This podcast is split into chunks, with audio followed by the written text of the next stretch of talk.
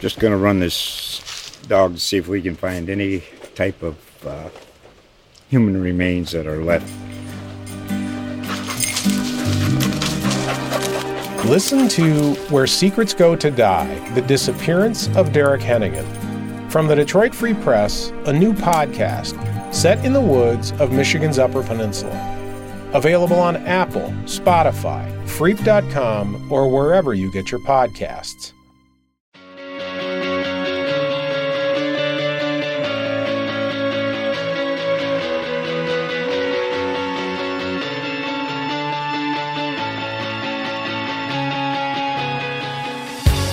Hello again, everyone. Welcome back to another edition of Draftville, USA Today Sports Network's podcast previewing the NFL Draft in April. I'm your host, Tommy Deas from the Tennessean in Nashville. And on today's show, we're talking to Chase Goodbread of NFL.com. We'll be discussing Tua Tagovailoa and a lot of other intriguing prospects. Well, hello, Chase Goodbread. Good to have you here on Draftville.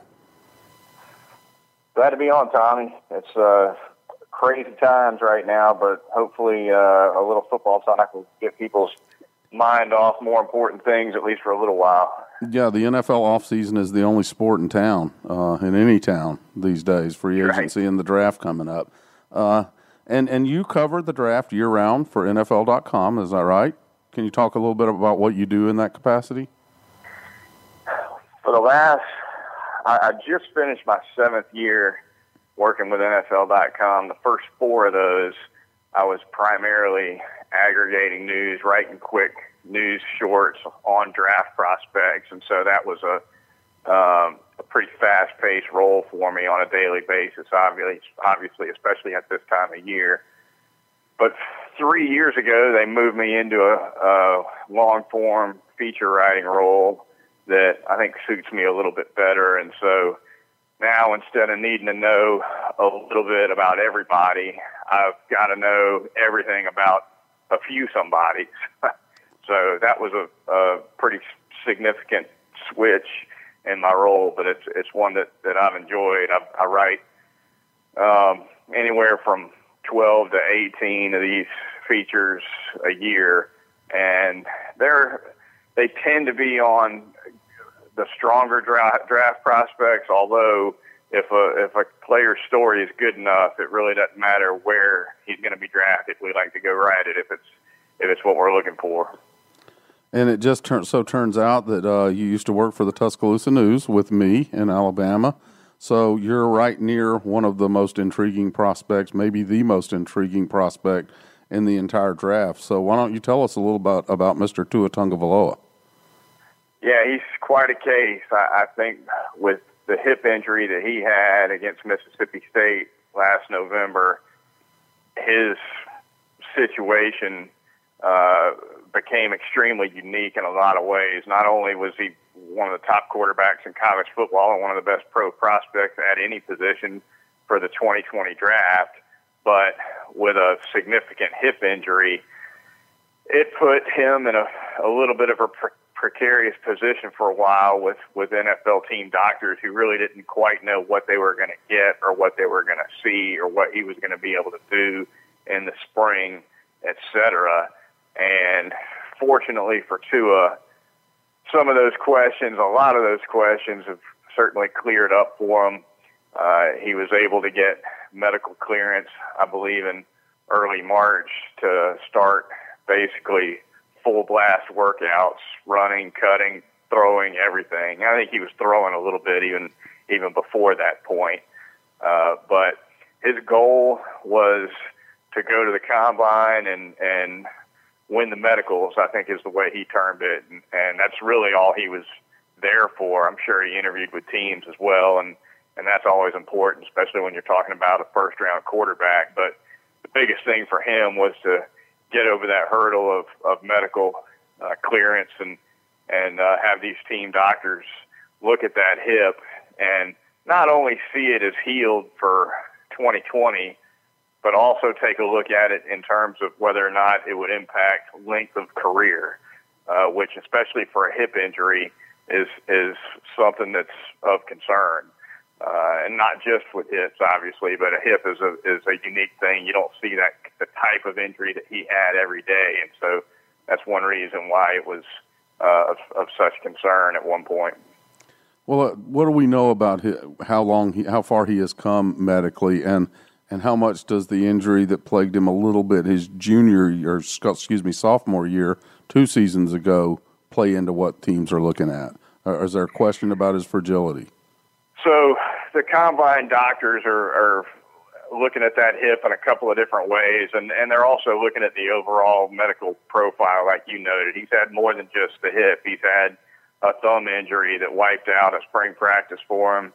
He's had a couple of ankle injuries. He's had several things bother him, a couple of procedures, minor surgical procedures for a high ankle sprain on each ankle. So overall durability beyond just the hip is is something that they're going to be looking at as well. And you know, it's something that that you know Tua is going to have to have to answer for. Maybe not in 2020. Maybe the team that drafts him decides to put him behind a a, a starter and and and learn a little bit and, and bring him out in 2021. We kind of saw Patrick Mahomes take a little bit of a red shirt his first year in the NFL. It's not uncommon.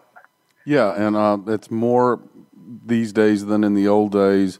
Um, they want a plug and play guy if they if they go first round, but there there often is some patience where they'll give them hey a half a season, or or maybe even a season. Do you think he's how much does it hurt his stock if he's looked at as as a redshirt guy, a guy who would not play his first year or not play significantly? Right. It certainly wouldn't help his stock, but I think if he were to sit, it would have less to do with his hip and more to do with the situation.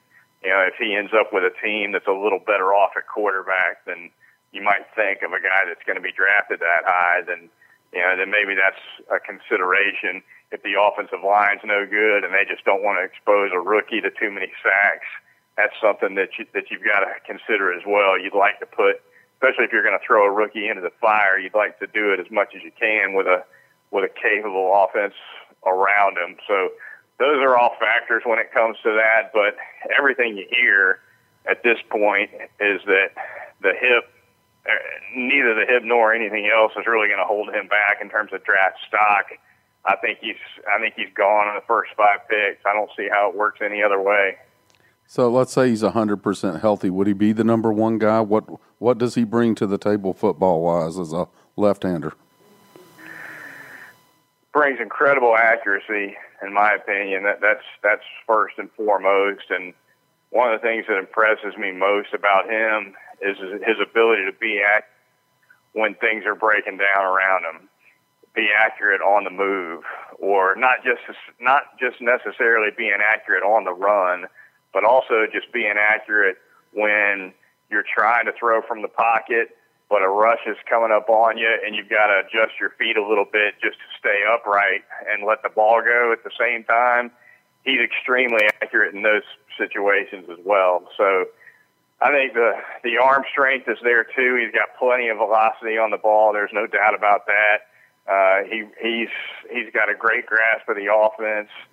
Uh, there's really there's really not too many flaws in his game whatsoever. You could say he's not the biggest guy in the world, and he's not. But in this day and age of the NFL, uh, quarterback size isn't isn't looked at quite like it used to be. The smaller quarterbacks are are starting to trickle in more. And and before we move on, uh, what what about his personality? What who is this guy? Um, you know, I know for instance. Um, that uh, like everyone in his family, all the kids um, in, in his family, he uh, had to learn to play a musical instrument, and he plays the ukulele and plays it well. I'm told. Yeah, he's an interesting guy. I know faith plays a really strong role in his life for sure. Uh, he's he's a regular church goer, and as a matter of fact, his his family going back to Hawaii was was a family of faith as well. So so that plays a lot for sure into his personality. He's definitely well liked by his teammates. He's not considered a a me guy uh, in, in any way, shape, or form. Uh, so I think from a character standpoint, he's going to hit all the marks. And um, let's move on and talk about some other guys at Alabama. Who who else at, on that team? And I know they've got, like usual, a lot of prospects. But but who who do you find intriguing on that team before we move on? Well, a couple guys I think jump out on the offensive side of the ball. Certainly, one of those is Jedrick Wills, the right tackle. Uh, he's a guy who who I think uh, might be the best right tackle Nick Saban's put out at Alabama. That includes DJ Fluker. That includes anybody else you want to name. That's how talented this guy is. Uh, you know, he's he's about 310 pounds. He's got good technique as a pass blocker, which is obviously extremely important. He's nasty in the run game and, and can really move people in uh, man blocking schemes. So he, he's he brings everything you look for in an offensive tackle for sure. They don't know if he can go to the left side really because he was pretty much anchored on the right side while he was out at Alabama. And sooner or later, I'm sure he'll get comfortable with the left side. He spent a good bit of the spring uh, trying to prepare himself uh, to show the versatility to play on the left. But if that's the only thing that's missing from your game, you're in pretty good shape. He's he's a complete player, athletic as he can be too. If you, if you go back and look at his combine numbers, I think his vertical jump was was in the neighborhood of 35 inches, give or take, uh, which is right there with Jerry Jeudy, who's going to be a first round wide receiver. So that that'll tell you something about what kind of athlete he is. Tackle eligible is what I'm thinking. there you go. You probably catch it too. And uh, and what about Ruggs?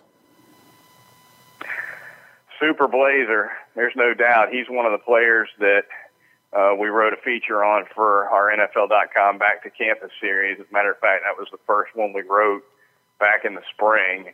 Uh, he's he's a guy that came to Alabama with pretty good bit of hype, and and everybody knew he could run. No one was sure how good a, a, a hands guy he was. He turned out to have fantastic hands. Uh, I, I can I can hardly remember a single ball that he dropped all last season. So he developed into a guy who who can who can make tough catches when necessary. But the speed is is what stands out with him. If he gets any sort of a crease forget it. He's gone. You're not going to catch him. He's not as good a route runner as a Jerry Jeudy, and he's not going to juke people in the open field maybe as effectively as a Jerry Jeudy, who's who's much more. Uh, you know, he's a quick guy who's who's you know, Jeudy's Jeudy's plenty fast by comparison, but he's also super quick and can pull off some of those stop and start moves that shake tackles in the open field. That's not Ruggs' game. Ruggs likes to catch the ball on the run and then just beat people on the dead sprint. And he can he can do it with anybody. He he ran a four two seven at the combine, which was the fastest time in the whole event. So when you look around the country, who are some guys that, that you find interesting prospects, and and you know give us an idea where they might fall, um, and and you know what round or whatever they might be projected, but but what makes them interesting people and, and intriguing prospects? I think one sleeper to watch for is a kid named Kyle Dugger. Uh, he's a, a safety from Lenoir-Rhyne, which is a small school and a Division two school in, in Hickory, North Carolina. He was a, a late bloomer type of guy. He was kind of undersized in high school and really didn't have a lot of recruiting options, which is how he ended up at Lenoir-Rhyne and then he just kind of blew up there size wise. Ended up six one and two twenty, and and running sub four five, and got on a lot of NFL radars. Yeah, he's he's a sleeper from the standpoint that he's a tiny school, but he's not a sleeper from a standpoint of draft position. He'll probably be gone, I, I would think, around. So he's one to keep an eye on kind of a downhill guy. I, I think he'll end up playing strong safety or outside linebacker in the NFL. Um, not unlike Mark Barron, you know, a, a real big hitter. I know from your days in Tuscaloosa, Tommy, you remember Mark Barron pretty well. I thought he was a uh, linebacker the first time I saw him, and somebody told me he was a safety, and I said, "Nah, you got to be kidding me." And then he ends up actually started a couple of games at corner in the NFL too, and now is a linebacker. Yeah, he just got turned loose by your Steelers, if I'm not mistaken. Yeah, well, you know, um, I guess they they had other other plans. Yeah, but anyway, Dugger's definitely one to watch. I think he's that style of player. I think he'll be very good. Who else do you like? Who else? Who else has an interesting story? There's a guy at Kentucky who's um, probably a guy who would like to have more workout opportunities with coronavirus shutting down pro days pretty much. And and you know he's a guy who probably is looking to play a different position. But um, tell us about him. Yeah, Lynn Bowden at Kentucky just kind of turned the SEC on its ear last year in the middle of the season when Mark Stoops decided to move him from wide receiver to quarterback pretty much as an emergency. They they were beat up at the quarterback position, uh, pretty much down to nothing at the most important position on the field. So they had to do something, and they decided to throw Lynn Bowden in there, who's a kid from Youngstown, Ohio. He's a fantastic athlete. He had played quarterback at the high school level, and you know he ended up just just running for a ton of yards in the SEC and turned a lot of heads. And you know there was some thought in the fall that might not be good for him to be playing a lot of quarterback in college where his draft stock is concerned because wide receivers obviously his pro future but the, I've talked to a couple of scouts about him, and and uh, it doesn't bother them at all because they they feel like he showed enough at the receiver position previously in his career, particularly in 2018, uh, that you know they'd seen enough of him there to know he could do it, and seeing him at quarterback showed him some different things, uh, expanded him, uh, I think mentally a little bit in terms of understanding the entire offense as opposed to just what he needed to do, and uh, showed a lot of toughness too. He's a small guy, but but he doesn't mind taking people on. Yeah, and, and one would think um, we you know with your roster limits, we see it a lot uh, with the Patriots and, and with others, dual threat guys, guys who can do more than one thing. The the you know Randle El slash guys. Um, if you know if you can return and receive, if you can you could use this guy, you know, on some on some end rounds where you let him throw it.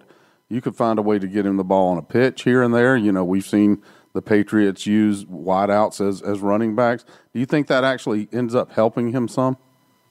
I think it does, and I think you kind of hit the nail on the head. His versatility is something that it's not only something that he can give whatever team that drafts him, but I think whatever team drafts him is going to need to do that with him to get the most out of him.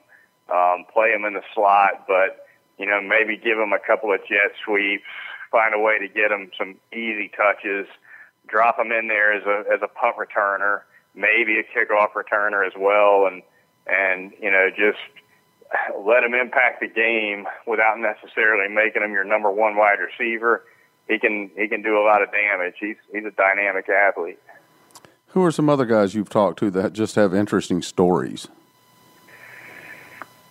Davion Taylor uh, would would be one. He's a linebacker from Colorado who uh, didn't play hardly any high school football at all. Actually, ended up only playing a game and a half in his entire high school career, and ends up in a position now where he's probably going to be a, a mid round draft choice. Uh, his, his mother is part of the Seventh day Adventist faith, and in that faith, the Sabbath is from sunset on Friday until sunset on Saturday. And in her house, you rest from sunset Friday to sunset Saturday, period.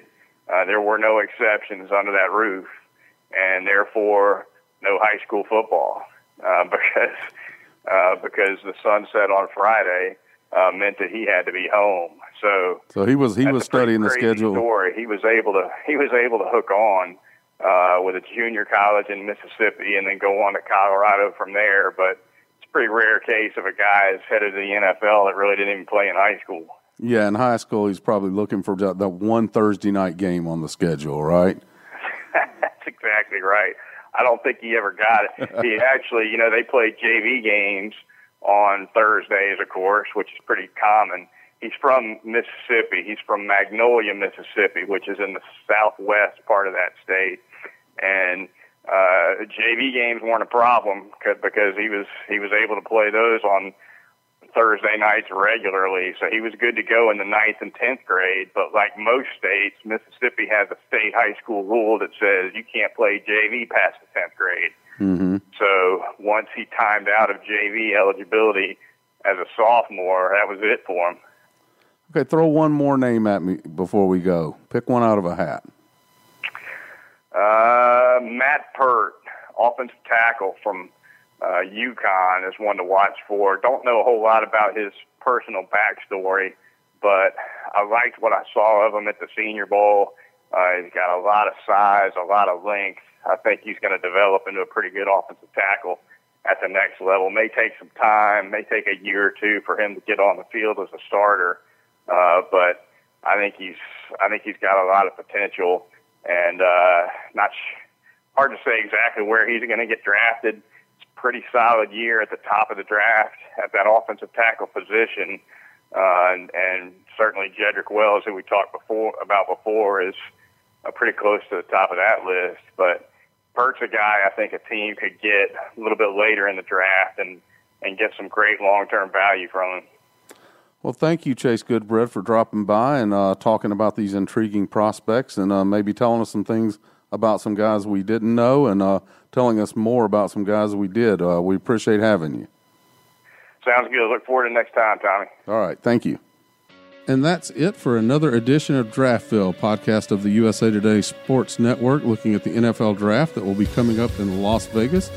I'm your host, Tommy Deas from the Tennessean in Nashville, and we'll be back next week with another episode. We hope you'll download this on iTunes or Google Play or wherever it is you get your podcasts and leave us a rating or a comment if you'd like.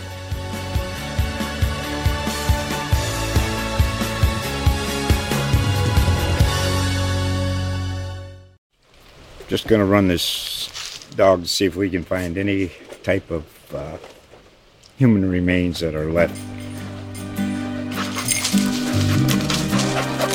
Listen to Where Secrets Go to Die The Disappearance of Derek Hennigan.